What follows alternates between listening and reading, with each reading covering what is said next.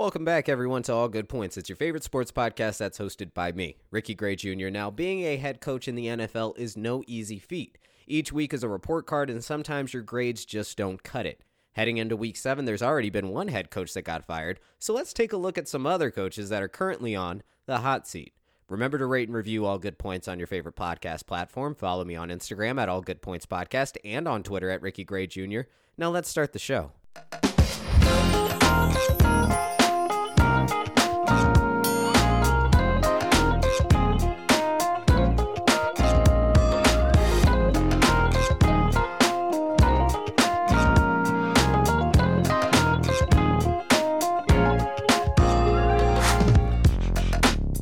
Now, I know you guys enjoyed that. All right. If you didn't enjoy the rock music, I know you guys enjoy a little bit of funk. Because whether you're driving, doing dishes, doing laundry, whatever you're doing while you're listening to me, I know the funk gets you in the right mood to get to today's topics. And we got a lot of fun stuff to talk about today. Starting first with the Thursday night game New York versus New England. Um, New England went in there, won 35 to 14. It wasn't really surprising for anybody. Uh, New York is still dealing with some issues. They had Saquon Barkley out, they had Sterling Shepard out. Um, it was Daniel Jones' second start, so it's kind of hard to gauge, or maybe third start. It was one of the two. It was either second or third, but either way, um, it's kind of hard to gauge them against a team like New England. New England is a really, really tough team to play.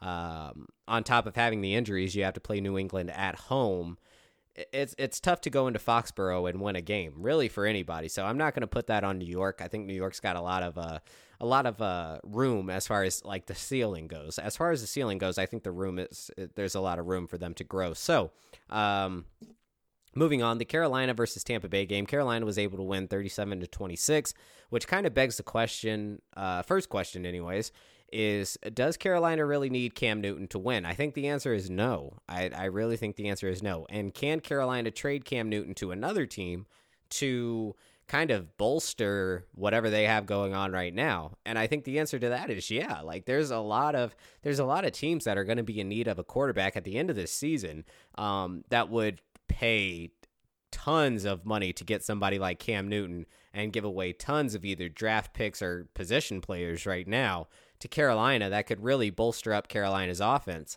And um, I think that's a move that Carolina has to kind of look into, considering the fact that they've been winning without Cam Newton. Uh, you have to you have to be able to weigh those options. Uh, Seattle and Cleveland had a really really close game, but Seattle was able to pull it out, thirty two to twenty eight. Um, Russell Wilson does what Russell Wilson does, man. Uh, that's just a great football player. There's I, there's so there's so many times where it's like Russ gets high praise from me that I think it's it's kind of redundant to say now, um, considering the fact that I'm always talking about Russell Wilson in a positive light. I I never really have anything negative to say about him, and even when they do lose, like when Seattle does lose, it's not really Russ's fault. I never really put it on Russ. Um, moving on, Houston versus Kansas City. Houston was able to get the dub 31 to 24. Kansas City is struggling, and it doesn't necessarily have to do with Pat, but it kind of does because his ankle is still bothering him. So he's not as mobile as he usually is. Um, so yeah, you know that that is what it is. Kansas City is not in any real jeopardy. It's not time to overreact and think that Kansas City is overrated. Give Mahomes time to get a little bit healthier. And on top of that, it's not like Houston is a trash team. Houston is a good football team. That's an okay team to lose to. You're not gonna you're not gonna have me kick your nuts in over losing to Houston. Houston's a good football team. Um, in the in the Barf Bowl, Washington uh, came out on top over Miami, 17 to 16 in a snooze fest. What I will say is that Washington is using Adrian Peterson now, which is a really really good idea. I think that's an amazing idea. I think they need to run with it. Moving on, Minnesota was able to beat Philadelphia at home uh, 38 to 20. What I'll say about this game is that Philadelphia's uh, secondary was decimated. They had a lot of injuries on the on the defensive side. Defensive side, um, that was able to be exploited by Minnesota's offense. And I can't necessarily say that I'm sold on Kirk Cousins passing for 333 yards against a like second string slash third string defensive secondary. I just I can't I'm good on him. Good on him for doing a good job. But at the same time, um, you're not going to hear me give him a whole bunch of high praise for that. Uh, Stefon Diggs had quite the game 167 yards, three touchdowns. That's an amazing game. Um, and hopefully he's happy with that. Moving on, New Orleans was able to beat Jacksonville 13 to 6. That's another game where it's like kind of lackluster, but at the same time, uh, New Orleans is still winning without Drew Brees, which is what they need because by the time Drew comes back, it just looks like the Saints are going to be a, a real force to reckon with as far as the NFC goes, especially with what else is going on in the uh, in the N- NFC. Jesus Christ, in the NFC, which we'll get to in a second. Um, Baltimore versus Cincinnati. Baltimore was able to beat Cincinnati 23 to 17. Um, yeah, Cincinnati sucks, man. I don't really know what to say. Like uh, they're they're bad. That's a bad football team. Don't be a fan of the Cincinnati Bengals. They're not like the Cincinnati Bengals when like Carson Palmer, Chad Johnson, and TJ Houshmandzadeh was playing. Like that's not that's not this team anymore. This team is a whole lot worse than that one. Um, but speaking of the NFC, San Francisco was able to beat the Los Angeles Rams 20 to 7. Now there's a couple of different things there that I'd like to talk about, mainly being San Francisco is for real. Like you guys have to stop sleeping on San Francisco. Number 2, Los Angeles is this is real. Like Los Angeles is struggling. A lot of teams got the idea of how to beat the Los Angeles Rams by watching them in the Super Bowl. And that has become apparent. It has become apparent that you can tell the way that like you can you can diagnose the way to beat Los Angeles by watching how they played in the Super Bowl because their offense has not developed since then. They haven't changed anything of their offense. They haven't changed the core things that they do. And if you can do what you need to do on defense, it's it's it's fine. You know what I'm saying? Like there's there's not um I don't want to say that there's not a whole lot to be worried about, but there's really not a whole lot to be worried about when it comes to when it comes to a a shootout game. If you keep them from having a shootout kind of game with you, if your defense can hold up and your offense can do just enough to win the game, it's it's not hard to beat the Rams. Um but yeah, so the, the, the Rams ended up adding Jalen Ramsey to the roster. I don't know if you guys had heard about that by now, but they lost a couple of first round picks for the next two years, which isn't bad. But the problem is it the defense. Like the defense isn't bad. The Rams defense isn't awful. They actually have a pretty good defense. But it's the offense that's in trouble. And instead of doing something to change the offense, you decided to go and get another defensive cornerback, which they did with people like Aqib Talib and Marcus Peters and things like that. Like they've, I don't know, they they continue to add pieces to the defense, but the defense isn't necessarily their problem. So I'm a little bit confused about that. But either way, whatever.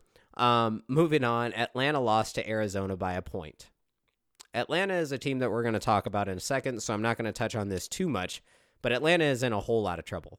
Um, Denver was able to shut out Tennessee 16 to 0. Uh, Tennessee is another team that we're going to talk about in just a second, so I don't want to touch on that too much.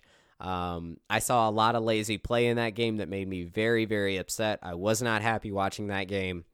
There's a lot of things wrong with Tennessee, and we're going to get to that in a second. Moving on, the New York Jets were able to beat the Dallas Cowboys, which is something in and of itself. That uh, that is such an interesting kind of sentence to say. The New York Jets were able to beat the Dallas Cowboys horrible, just horrible. Uh, Pittsburgh was able to get the win over the Chargers, twenty four to seventeen. So good on Pittsburgh for sticking to the run game and, and playing some hard nosed def- defense and keeping the Chargers out of the end zone.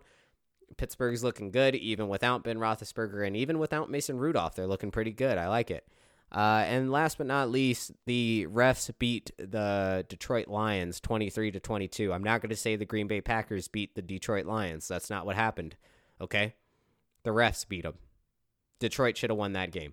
Um, so let's let's talk about some coaches that are on the hot seat. Let's let's get into that. Um, so week by week, being an NFL coach is not an easy task at all, to say the least. Okay, there's a lot of things that go in to being a head coach in the NFL. Um, mainly, every week is a report card. Everybody is staring at you, trying to figure out where you're going to mess up um, what you can do better, what you're doing wrong, and there's always somebody that's just ready to take your job. You know, there's there's so many things that go into being a head coach in the NFL that it's it's a daunting task to take, right? When you when you take that helm as being the head coach of a football team, It's not something that's very easy to do. And I mean, you could be you could be a head coach on any level. As far as it's, you know, if it's if it's basketball, if it's if it's uh if it's football, whether it's college football, whether it's, you know, pro football, college basketball, people are always staring at you. People are always trying to figure out what you're doing wrong or why the team isn't being successful, and it all reflects on you. You know, it's kind of like being a manager. Like if you're just a manager and your employees, maybe maybe your employees are bad, but the the first place they look isn't necessarily the employees. It's it's going to be looking at the head coach, going, "Oh, okay, well, the this head coach or manager is is not is not um being a good example or is not giving their employees or their players the best opportunity to look good." And and that's really what being a head coach is. Like you have some head coaches that aren't calling defensive or offensive plays and like mike zimmer is a good example of that. Mike zimmer doesn't call defense or offense. He's just he's literally just the head coach. You know he lets george edwards call the uh, most of the defensive plays and he lets kevin stefanski call all of the offensive plays. You know he kind of gets to weigh in whether or not something gets changed but at the same time like you know it's he's still that centerpiece. So if, if somebody was to go at this point it'd be somebody like Mike Zimmer. It'd be that head person. Um, so right now, there's a lot of coaches that are kind of on this bubble or the hot seat, as they call it, when it comes to um, when it comes to getting fired. Starting first, one guy that's been brought up a lot is Freddie Kitchens, the the head coach for the the Cleveland uh, Cleveland Browns. Um, here's what I'll say about Freddie. I think he I think he's kind of getting outmatched as far as offensive play calling goes he makes kind of silly decisions like to not let Nick Chubb run the ball when it's probably in their best interest to run the ball and maybe get a touchdown before half. And his explanation was he thought that they'd be able to pass for a touchdown, call a timeout, or uh, call timeouts on defense, get the ball back, and score again. He thought he was going to be able to double dip. And unfortunately, that's not the way that it went. And instead, they actually, the, the Seahawks actually closed the gap before half that's kind of like those silly things that a head coach does where it's like they're betting big on something and it just doesn't work out. Now, what I will say about Freddie uh, Freddie Kitchens in a positive sense is that the owners and the front office of the Browns understand that this is going to be a process. Everybody in this system is learning. You have a lot of young football players, right? You don't have a whole lot of veterans on the team like guiding veterans. You're basically your leader of the team is a second year quarterback, Baker Mayfield, that, to be frank, doesn't really know how to step into that leadership role yet. So you have to give him time to learn that. You can't sit there and think that, you know, Baker's going to step into this leadership role and just bang it home. And it's the same thing with Freddie Kitchens. This is his second, like, I mean, I would say second year as being somewhat of a head coach for his own football team and having to call his own plays and having to make his own big decisions these are things that that take time to develop and experience and things like that. You're not gonna you're not gonna get a Sean McVay like right out of the gate. You know what I'm saying? Sometimes sometimes people struggle. Sometimes they need time to actually learn what decisions to make at certain times. Now the now the thing is, we never said that that Cleveland was to be a Super Bowl caliber team within the first four seasons because it's just not true. They're going to need time to develop, and that's what you have to give them. So, do I think Freddie Kitchens is Freddie Kitchens is on any kind of hot seat? No, not really. I think the front office and the GM understand that it's going to take time to develop this offense, to develop this team to be a powerhouse. They have the pieces, they have a lot of the pieces they need to have to be a powerhouse in the AFC, and you have to give them the time to do so. You can't just pull the plug on somebody right from the beginning. That just doesn't make a whole lot of sense. Um, somebody that I do think is a newer ish head coach, but they do need to take a look at him, is Mike Vrabel, the head coach for the Tennessee Titans. And I said that we were going to talk about Tennessee, and now we are. There's a lot that I saw about Tennessee that I am disappointed in. Um, mainly, I think Mike uh, Mike Vrabel has lost control of this team. I think he's lost control of the tenacity and the intensity of this team. I was I was watching Marcus Mariota before he got pulled from the game and benched. Um, I was watching him try to call plays, try to call quick plays to get people up the line, even though they weren't going to win the game. But he was trying to get his offensive uh, guys up to the line so they could run a play and get down the field, score a touchdown, at least in the in the game, feeling kind of um, positive about themselves. And the offensive line drug their fucking feet all the way to the offensive line. I don't care how bad you're getting blown out. I really don't. I don't give two shits about how bad you're getting blown out. If your quarterback wants you to get to the line, you get to the fucking line.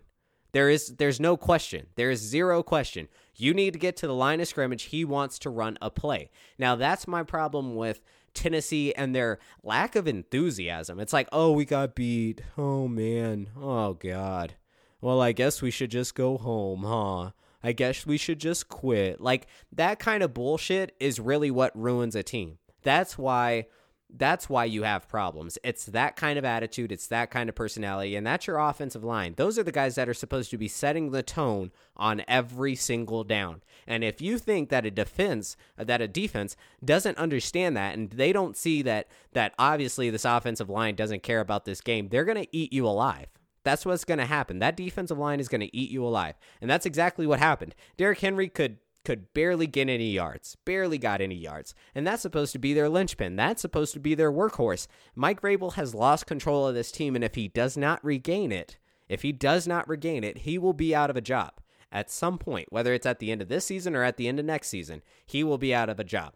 The only move that I'll say was intelligent by Mike Vrabel was benching Marcus Mariota because that needed to happen a long time ago, and putting and putting Ryan Tannehill in the game. That is that is truthfully one of the best things that he could have did. One of the smartest moves that he could have made was benching Marcus Mariota, somebody that hasn't done really anything for him.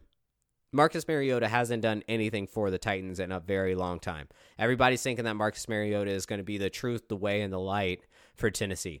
It's just not true. Okay. You have a good quarterback right behind him in Ryan Tannehill, a quarterback that can read defenses. He can scramble if need be, right? He can make smart decisions. He can audible at the line of scrimmage. He knows how to go through his progressions. That's your quarterback. You stick with him. Okay? You got this guy on a fucking deal. If I could give you Kirk Cousins and I could take Ryan Tannehill, believe me, I would. Okay? There's a lot of things, there's a lot of positive things about Ryan Tannehill. So so Tennessee needs to get in get into gear and actually use them to see if they can save whatever season they have left. Because right now they're looking pretty bad. Mike Vrabel was nine and seven last year. He's starting off this year two and four.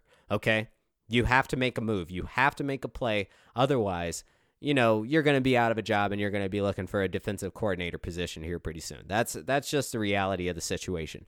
Moving on, let's talk about the Cowboys head coach Jason Garrett. This is his last year of this contract. Okay, this isn't this isn't playtime. This is not playtime.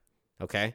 Last year, of your contract, this is when you need to be dynamite so you can get another extension, like you got your 30 million three year extension, you know, three years ago, which is insane of itself. I mean, that that's already insane. They gave this guy three years, thirty million dollars. He's up to his last year of his contract. This is this is stupid. This is just stupid. I don't even know if it was three years. Maybe it was five years. I don't know. But either way, this is the last year of Jason Garrett's contract. He needs to be dynamite. And instead of being dynamite, they have lost three games in a row. Three of them. Okay? Do you think you're do you think that you even deserve deserve a contract after three games in a row? You lost to the Saints, okay, but you lost to the Saints with Teddy Bridgewater, not even Drew Brees. Then you lost to the Packers, right? In a game that you should have won because you were at home. And then you lose to the Jets. What?